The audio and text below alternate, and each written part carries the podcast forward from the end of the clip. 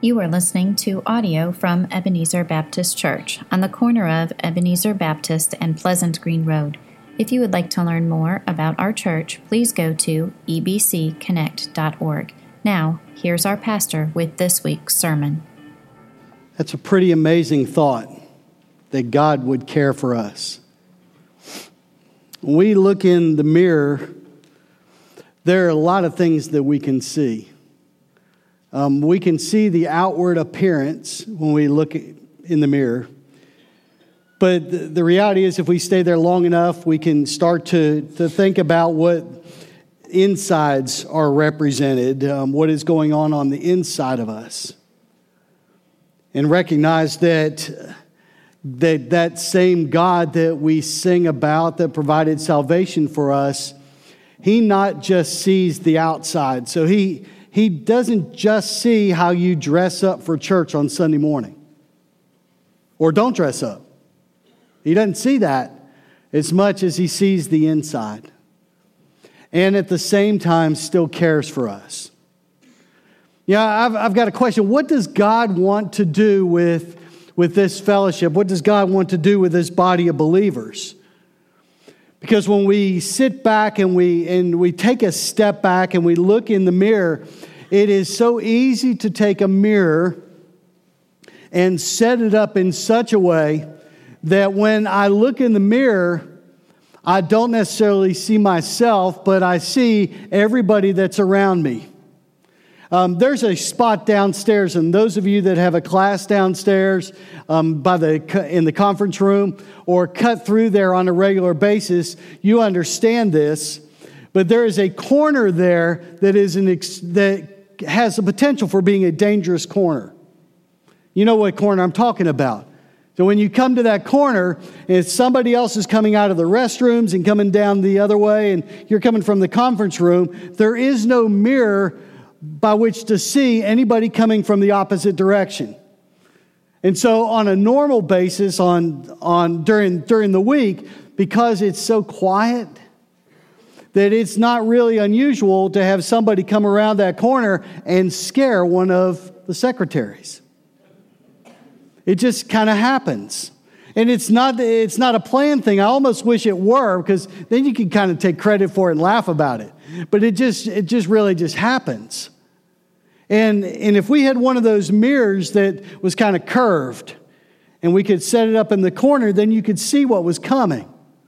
But you realize, even in a mirror like that, when you look at it, although your image may be in the mirror, you're really looking beyond yourself to something else.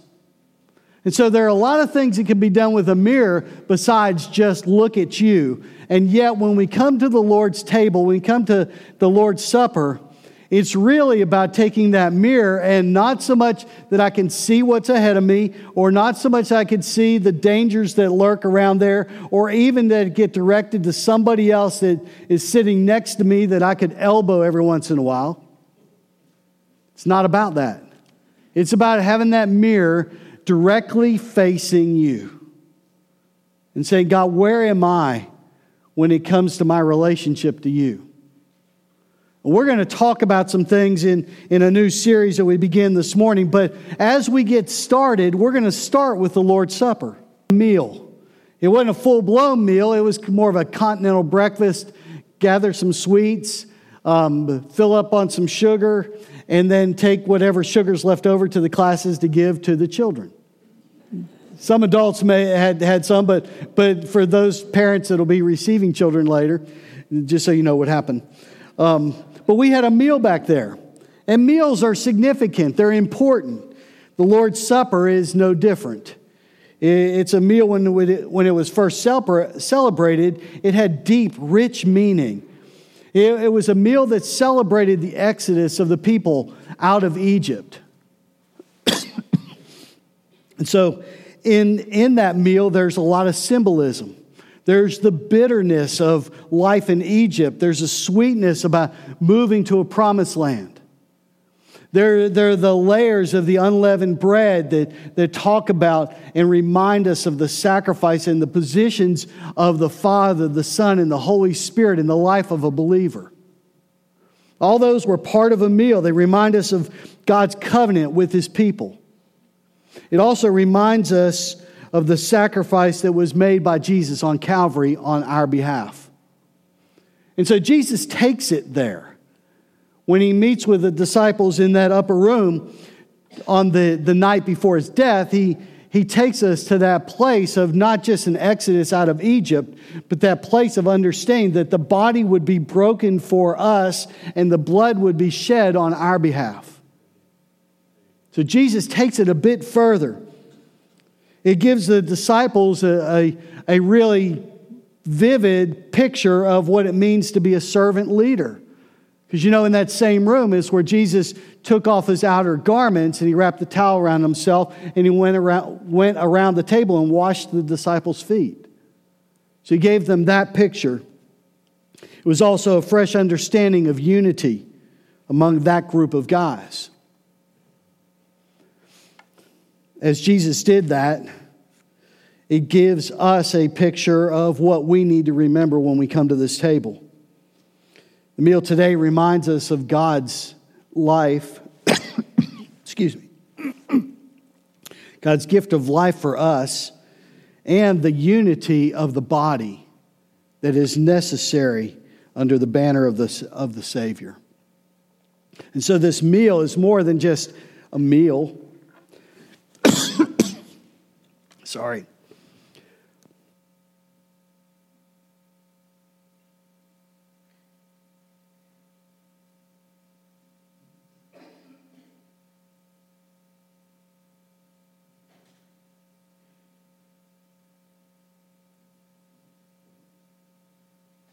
Oh.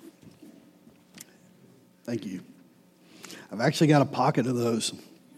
I was just debating whether I wanted to deal with it or not. But you, led by the Holy Spirit, brought me this. I thank you. I've, I've referred to her as the Holy Spirit before on occasion, too. So. God can, God use, uses her. So, this meal is an indication of, of Jesus' sacrifice, re, reminds us that that which was expressed in that first meal is for us corporately, but it's also for us personally. And so, when we go to this meal, it's a picture of us taking that mirror and turning it to ourselves and considering where we are in Christ. And so, we'll start there realizing that this meal is a representation of that sacrifice and unity. And so the meal is meant for those that belong to the fellowship of believers. And notice I didn't say the fellowship of Ebenezer, it's a fellowship of believers. So if you've accepted Christ and have been baptized, signifying outwardly that a change has taken place inside, then we welcome you to the table. Uh, otherwise, we, we just ask that you would refrain from partaking of the Lord's Supper because this is really a Lord's Supper built around the idea of the unity of the body. And so we would invite those that are baptized believers to be part of this and then to celebrate with us what God has done in your life personally and what He's doing in our, in our life corporately. And so, deacons, as you guys come and, and take your place this morning, this is what Paul wrote. And he's writing it to the Corinthian church on an occasion where he's talking to them about unity. And he's talking about when they come to this place of celebrating the Lord's Supper together. Because he's, un, he's understanding, and what he hears is there's disunity among the body. And in that disunity, they're coming to the Lord's Supper wanting for themselves. But that's not what this meal is about. This meal isn't about wanting for us. This meal is about celebrating what God has done. And so, what Paul wrote, he said, For I received from the Lord what I also passed on to you. On the night when he was betrayed, the Lord Jesus took bread, gave thanks, broke it, and said, This is my body, which is for you. Do this in remembrance of me. And then when that was done, he, in the same way, he also took the cup after supper and said, This cup is the new covenant in my blood. Do this as often as you drink it in remembrance of me. He didn't say in remembrance of yourself, it was in remembrance of him. For as often as you eat this bread, drink this cup, you proclaim the Lord's death until he comes. And so the believers in Corinth were to take a different understanding of what this meal was supposed to be about, to, to really consider what Jesus had done. And not just do it in a way that becomes a, a passive exercise, but to be an active exercise on our part to consider where we're at in Christ and then to continue to do it until Jesus returns. So we do it regularly because of that. So as we get ready to celebrate the Lord's Supper together, would you pray with me? Father, we thank you this morning for who you are. God, we thank you for Paul's words that remind us, but I know that he's just, he's quoting and he's remembering back to that supper on the night before you were betrayed. And so, Father, I, um, God, I, I pray that as we partake of this meal, that you will allow us to sit in front of our own mirrors. And Father, consider whether we're out for us, if we're moving that mirror around to somebody else. God, whatever it is that we need to adjust in our life so that when we come to this table, it really is about unity and fellowship with you. And so, God, guide the next few moments as we celebrate the Lord's Supper together and then continue as we worship together. We pray in Jesus' name. Amen. Today we begin a new series. It's in preparation for a revival weekend, scheduled time where we consider revival on April 12th through 14th. So if you would, if you would just mark on your calendar April 12, 13, and 14. Just mark it down. Say, I'm not going to schedule anything those three days. Because what's going to happen uh, over those three days is there'll be a team that's going to come in and we're going to go through some revival services, some general sessions, and some small groups that's going to challenge us in our walk with God. It's going to be what, what some would go, okay, revival services would be at 6 o'clock or 6.30 or 7 o'clock every night during the week. Well, we're going to do it, we're going to do that sort of in a weekend setting. And so, beginning on that Friday evening, we'll come together for a time of worship and a time of challenge. And we will meet a little bit in small groups on Friday night. We'll do the same thing on Saturday and Saturday night, and then come together Sunday morning for a wrap up. And then on Sunday afternoon or Sunday evening, we'll get together and hear testimonies of how God worked during the weekend. And it's really going to propel us forward as a church in, in several different areas. And so we'll just kind of kind of hold on to that. But it's an awakening weekend, the 12th, 13th, and 14th of April. And so this series of messages called uh, the series is called Awaken. This series is preparation for what's going to happen that weekend. And so as we get ready, um, I want to ask a couple of questions. How would you define national emergency? Seems to get defined several ways right now, doesn't it? And we, get, we can define it in a lot of different ways. We can define it outside the borders of our, of our nation. We can define it within the borders of our nation, or we can define it at the borders of our nation. And there's a lot of different opinions, and we could talk about um, a lot of things regarding national emergency. What I did is I did an online search. I went to Google, like you would do. And I just Googled national emergency. And, and in 0.49 seconds, I had 33.2 million hits. I did not look at them all, not even close. But when I started looking at them, there were several things that popped up and several things that kind of rose to the forefront in discussions about national security or national emergency. And so when we take national emergency and apply it to our southwest border, let's just narrow it down as a nation. That's part of the discussion right now is, is that a national emergency? And where are we going to go with that? Is it legal? Is it illegal? Well, that's, that's a whole other thing. But there are multiple issues when you consider that particular area of our country and border walls. I'm just going to list them because we're going to move beyond that. But just listing, thinking about them, complicates the whole narrative of that idea of what, should we build a wall. There's national sovereignty, financial responsibility, human trafficking, drugs, healthcare, infrastructure, legal, legal versus illegal, and then there's the allegiance to the gospel. What does it mean for believers? Is it God opening a door or closing a door? What does it mean for us to share with those that have come into our country, whether legally or illegally, and what is our responsibility? There's a lot of pieces to that puzzle. And I can't sit at this place and say, I know the answer to all those because where you may have an argument on one particular piece of that, I can turn around and pick out another one of those topics and say, but what about this?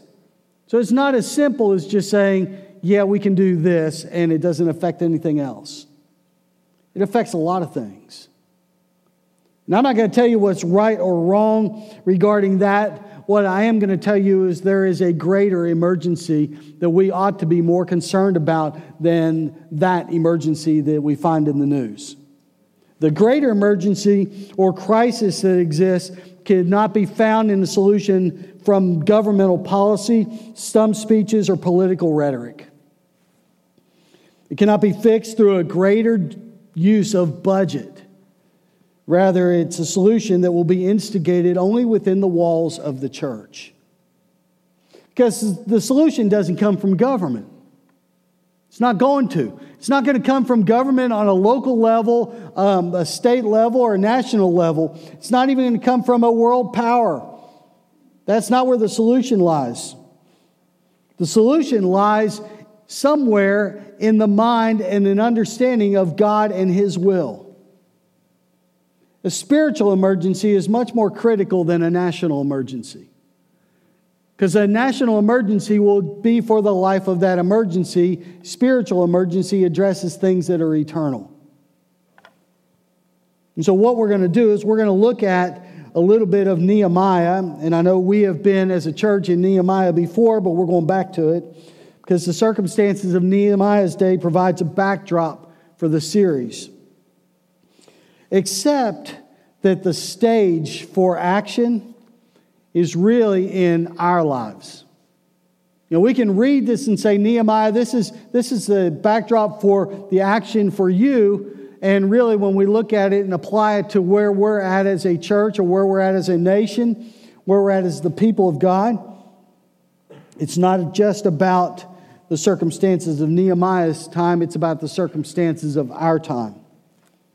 And so we'll read this and, and look at it for several different things. So, Nehemiah 1, starting in verse 3, and we're just going to read two verses. It says, They said to me, and this is after the, the Jerusalem was scouted out. They came back and they said to me, and it's Nehemiah, the survivors in the province who returned from the exile are in great trouble and disgrace. Jerusalem's wall has been broken down and its gates have been burned down. And when I heard these words, Nehemiah is recording this. When I heard these words, I sat down and wept. I mourned for a number of days, fasting and praying before the God of heaven. And then he goes into what he prayed. And so, what, what we see in the beginning of the book of Jeremiah, or this, this, this record from Jeremiah, or from Nehemiah, not Jeremiah, from Nehemiah, sorry what we see in this record from Nehemiah is this idea of things that, that would pertain to us. And we see captivity. How, how, how would you rate us on our level of captivity? What are we captive to? I think we're captive to several things. We're captive to, to social media. We're captive to political correctness. We're captive to success. What is the definition of that? We're even captive to the idea of tolerance or acceptance. So maybe we're captive to things. The other thing that, that I see in this is, is a level of distress. It says that they were the people that came back from the exile were in distress. They were in trouble and disgrace. We see fatherlessness in our nation and unparalleled imprisonment. And, and let me just put in a side note here that, that although there may be some case for illegitimate imprisonment because of disparity within our legal system, understand that some of the imprisonment is not because the people didn't do what they said that was done. They're there because of a moral decay that has surrounded somebody's life to where they broke the law and ended up being imprisoned. And there's probably a better chance that it's about moral decay than it is about the, the maneuvering in the legal system. It's a problem, causes distress. And then the, the third part of this is reproach. Reproach. Abortion is claimed uh, approximately equal to the amount of lives lost in World War II 60 million lives since inception or since legalization. Yet, we soften the vocabulary to make it palatable. We, we, call it, we call it a health issue. We call it pro choice. We declare it a matter of human rights and I'm not so sure God is all in tune with the vocabulary that's been applied to abortion. It's really murder. And when we start understanding what Psalm 139 says, we'll understand the value of human life as God designed it and puts it in place. Congress this week could not pass a bill to protect the life of a baby alive after maybe a botched abortion they could not pass a bill to keep the baby alive. Is that not troubling? Does that not make the, the hair on the back of your neck stand up just a bit to think that it would be okay to keep a baby comfortable outside a mother's womb alive till a decision was made by somebody else whether that baby would stay alive? That's infanticide but it, it, it, the best definition of that is murder. Those that we count on for health care are taking health care beyond the realm of what they're supposed to do. And our legal system backs it. We have a congresswoman running for the presidency that declared that we may have the moral responsibility to stop having children because it's an economic burden and at best a moral obligation. I'm not so sure that's not, that's not a reproach.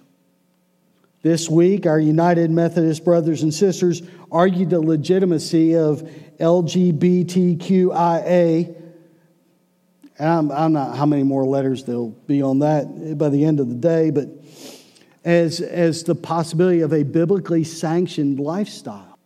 And we may know people that have a lifestyle that's represented by one of those, one of those letters.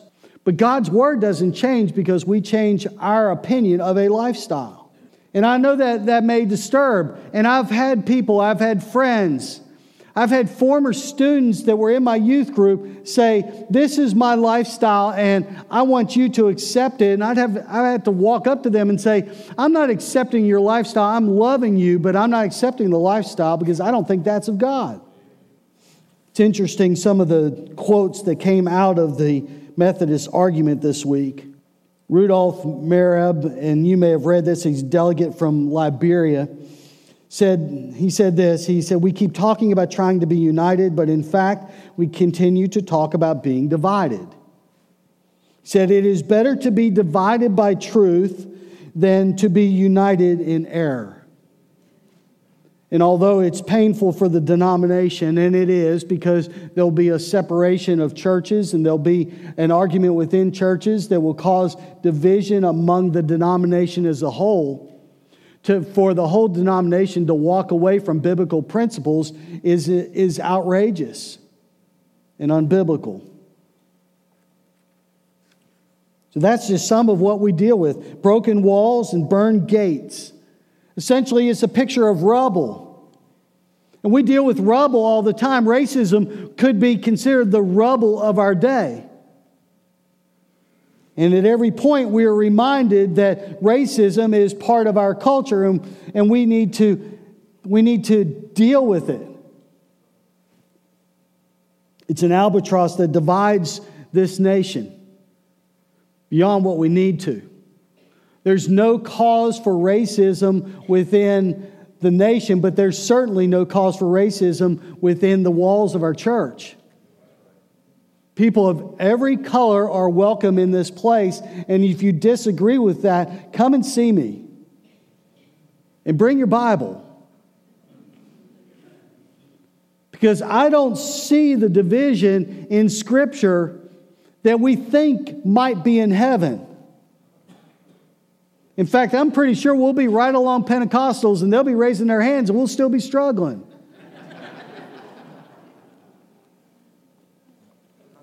It's often used for leverage. The rubble is used for leverage. The security that we long for as a people, as believers, somewhat in question. We can agree with Nehemiah that we mourn and we should fast and we should pray. See, we have to ask ourselves this question Do we honestly believe that God will not use the option of judgment on a nation as he has done in the past? Will God not use judgment on us? And so we're going to look at a few things and, and try and get through this very quickly. We have an overwhelming need, that's evident. Joel 2 says this, even now, and this is in the light of people turning away from God and turning back to Baal worship. Joel wrote, Even now, this is the Lord's declaration turn to me with all your heart, with fasting, weeping, and mourning. Tear your hearts, not just your clothes. And return to the Lord your God, for he is gracious, compassionate, slow to anger, rich in faithful love and relents from sending disaster. We have an overwhelming and desperate need for revival and spiritual awakening. So, what's revival? It's the extraordinary movement of the Spirit of God in the hearts of God's people that produces extraordinary results. We really haven't seen revival in great ways nationally since the Second Great Awakening. A.W. Tozer put it in these terms, and he, I think he came, comes to the cause of it. And we live in a culture right now that you would say, if we were to look at the cause, we'd say, yeah, that's probably true because we have so many resources available to us. Tozer said this the reason why many are still troubled, still seeking, still making little forward progress is because they haven't come to the end of themselves. We're still trying to give orders and interfering with God's work within us. See, apart from inter- intervention, would we ever turn to God? Revival can take place, spiritual awakening can take place, and where do you want it to take place? In your family? At your school? At your job? In the community? Where do you want it to take place? If God's taken out of the equation, it's not going to. However, do we, we not just have an overwhelming need, we have a God that is an overpowering force. He's a great God. In Nehemiah 2 8, Nehemiah wrote this The king granted my request, for I was graciously strengthened by my God. He was a God that was intimately involved in Nehemiah's life and the turning around of that nation, the building up of those walls. And like Nehemiah, we need to cooperate with God. We need to find our hope, a confident hope in Him to move forward. I want, I want to quote Leonard Ravenhill, who wrote, Why does revival tarry? He said this the church is waiting for the world to become regenerate. We look at the news and we complain about how bad it is around us. He finishes the statement while the world is waiting for the church to become repentant. Oh, just brought it back in the walls, didn't it? G. Campbell Morgan, who was a British evangelist, said this We cannot organize revival, but we can set our sail to catch the wind from heaven when God chooses to blow upon his people once again. So, to be ready, to be ready for an overwhelming God to do an incredible work among us, is going to take some effort on our part. We have to align with God, not asking God to align with us. Third part of this is revival is costly. It's costly. Deb and I watched a movie this week, and um, the, the movie's called The First Man, and it, it's a movie about Neil Armstrong. And, and I'm not going to go into the whole thing. You know the story, it's history. It's a, it's a view of history told in this movie. And one of the scenes in this movie is they come up to him and ask him, ask him if he'd be willing to go on this Apollo mission, and they say, You'll probably die. And then he walks, eh, sure. And he walks, and the, the guy who asked him walks away. And I'm like, that's a nice way to finish a conversation. You'll probably die on this one. And, I, and all I could think of as I was listening to that is, is just the voice of Eeyore. You'll probably die. You know, one, one of those kind of deals. And then, then, not too long after that, there's this conversation between the guy who's in charge of the mission and another one of the, um, one of the people in charge of, of that, that whole mission thing, but not the astronaut himself. And they are discussing what the protocol is if the astronaut gets stuck on the moon and dies. What's the protocol? Who do we tell first? Who do we tell second? And how's this gonna how's this gonna work? And where will the memorial be? All those kind of things. I'm like, that's morbid. But it's true. When you ask an astronaut to get on an Apollo mission rocket with all that fuel under them, you're saying you could possibly die. It was a, are you willing to do that? Revival is costly. If we're willing to have revival, we have to be all in. We have to suit up, get in the middle of that, and allow God's fuel to thrust us where we need to go. But it's costly. You have to be willing to give in to the mission. Nehemiah was willing to give in to the mission, he was all in. Fourth thing revival is for God. It's the extraordinary movement of the Spirit in the hearts of people that produces extraordinary results. But spiritual awakening is the extraordinary movement of God that awakens the eyes of the unbelieving and brings them to salvation. So it starts with the church and the people of God's hearts being awakened, and it moves into the community of unbelievers that says, I need what they have. Nehemiah 1 starting at verse 5, he understood as he prayed that God is a promise keeping God. It's an awe inspiring, the great and awe inspiring God who keeps his gracious covenant with those who love him and keep his commandments. And then he says, Your servants, the Israelites, eh, your servants' prayer now that I pray to you day and night for your servants, the Israelites, I confess the sins or confession or agreement with God that we have committed against you. Both I and my people have done this. We've forsaken what you told us to do. And then the last part in verse 11 please, Lord, let your ear be attentive, excuse me, to the prayer of your servant and to that of your servants who delight to revere your name. So revival comes from God, or for it is for God, but it is also from God. It is for God to be glorified through the lives of those that are within the church, but it's also for God to be glorified in the lives of those that are coming to Christ because we've said yes to God. So revival is for God, it is from God. It can only happen from God because God is the God of heaven He's great and awesome. He's the covenant keeper, He's powerful, and He's restorative. What Nehemiah wanted was an invasion of God. Do we want the same? Do we want God to invade our space, or do we want to keep God's, God at arm's length? Joel 2:17, and I'd ask myself the question when I read this verse. Where's my role in this? He says, Let the priests, the Lord's ministers, weep between the portico and the altar. Let them say, Have pity on your people, Lord, and do not make your inheritance a disgrace, an object of scorn among the nations. Why should it be said among the peoples, Where is their God? So I had to question me. Have I gotten to the place where I'm desperate enough to come to the altar and say, God, be evident in this people so that the world looking on will not see reproach here?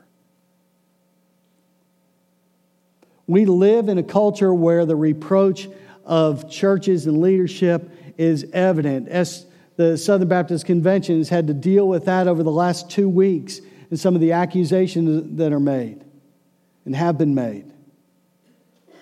It's gone beyond that into churches that don't even necessarily have an affiliation with the Southern Baptist Convention. And yet we still have to deal with it. And I can name names, but it's irrelevant. I have to call myself into question and say, Am I desperate enough come to the altar? And say, God, help me to lead this group of people forward in revival and spiritual awakening for the cause of Christ for the cause of this church and for the cause of our community. Joel 2:27 says, "You will know that I am present in Israel and that I am Yahweh your God and there is no other. My people will never again be put to shame." It's a great way to end that particular chapter. See, we have a choice of what we want to do. In the time of Joash, when the priest died, Joash became king when he was uh, just a child, but he had a priest that came alongside him and advised him. And when that priest died, in Second Chronicles 24, in verse 18, it says that after the priest died, they abandoned the temple of God. They, they moved away from what God was doing. And then, well, let me just, let me just read it real quick. The king listened to them. He's talking about those that surrounded Joash, not the priests. And they abandoned the temple of the Lord God, their ancestors, and served the Ash- Asherah poles and the idols. So there was wrath against Judah and Jerusalem for this guilt of theirs. Nevertheless, he, God, sent them prophets to bring them back to the Lord. They admonished them. And here's the chilling finish to that sentence. But they would not listen. But they would not listen. See, they made a choice. They made a choice to close off their ears, to harden their heart, and move away from God. And God asks us to soften our heart, to open our ears, and to follow Him with abandonment. So I want to ask you this in, in this preparation for revival. Because God is able to do some amazing things, but we have to be willing to, to be open to that. We have to say, God, here I am. I surrender. Let your spirit move in this place. We could be like Moses in Exodus 33, where, where he said, God, if you're not going, I ain't going. That's a little bit of the paraphrase, but that's the idea. If you're not moving, I'm not moving. We don't go, if you're not going, we're not going. We have to have that attitude. God, we want you to be in, the, in our midst and moving in our midst, and we'll take no compromise. So, in preparation for revival and spiritual awakening, I want to ask you to do something. There is, uh, if you'll take your bulletin and you'll look on the flap of the bulletin, there are four statements on there. Now, there may be someone in here because we've done the Lord's Supper and we've remembered what Christ has done for us on the cross. There may be somebody in here that has never accepted Christ as Savior. And, and I realize that you go, well, we talk about judgment to the, this morning, we talk about revival and judgment and all that stuff. Understand that giving your life to Christ secures you for eternity. And it is a good thing. And God wants what's best for us. So if you've never accepted Christ, I would invite you to come forward and learn more about that, to come to the front and say, I want to know what it is to follow Christ. And we'll explain it to you. But for those of us that know Christ, we're in this position of being the church is being called to a time of revival. And the four options for us are, are in your bulletin. They're praying regularly for revival and spiritual awakening. Will you commit to doing that? For the next 40 days, because we're right at 40 days from the beginning of our weekend, will you commit to praying regularly for revival and spiritual awakening? Second part of that, would you be willing to fast one time per week? There's a lot of different ways you can fast. Some of you have dietary issues and can't do that. You could fast from something else. Fast from social media. It, that won't hurt anybody. Some anxiety, maybe, but you'll be okay. But fast one time per week as, a, as an indication of your focus on the Lord and spiritual matters. The third way you can participate is to attend the Awakening Weekend to encourage the body here at EBC and participate in God's activity and there's a phrase at the end of this that is significant unless hindered by things beyond my control. We used to call that providentially hindered. But if you have to look up the word, you may, you may not even know what it means. So, things beyond your control. So, commit to being here that weekend. The fourth thing is looking forward with anticipation and expectation that God will be glorified through this process. I'm going to be positive about what could happen in, this, in these weeks of preparation and in this weekend of wake, awakening. And so I'm going to ask you if you are willing to take that flap, to check off the things that you're willing to do, to actually sign it and date it. I'm not going to come back to you with a photocopy and say, You didn't do this. I can't keep track of you. It's kind of between you and God. But it's a way of stating your commitment to wanting God to move in revival and spiritual awakening in this body and in our community. So, would you join me in prayer? And then, as God leads you with that tear off, if you'll fill that out and the altar will be open, I'm going to ask that you come and place that somewhere on the altar this morning.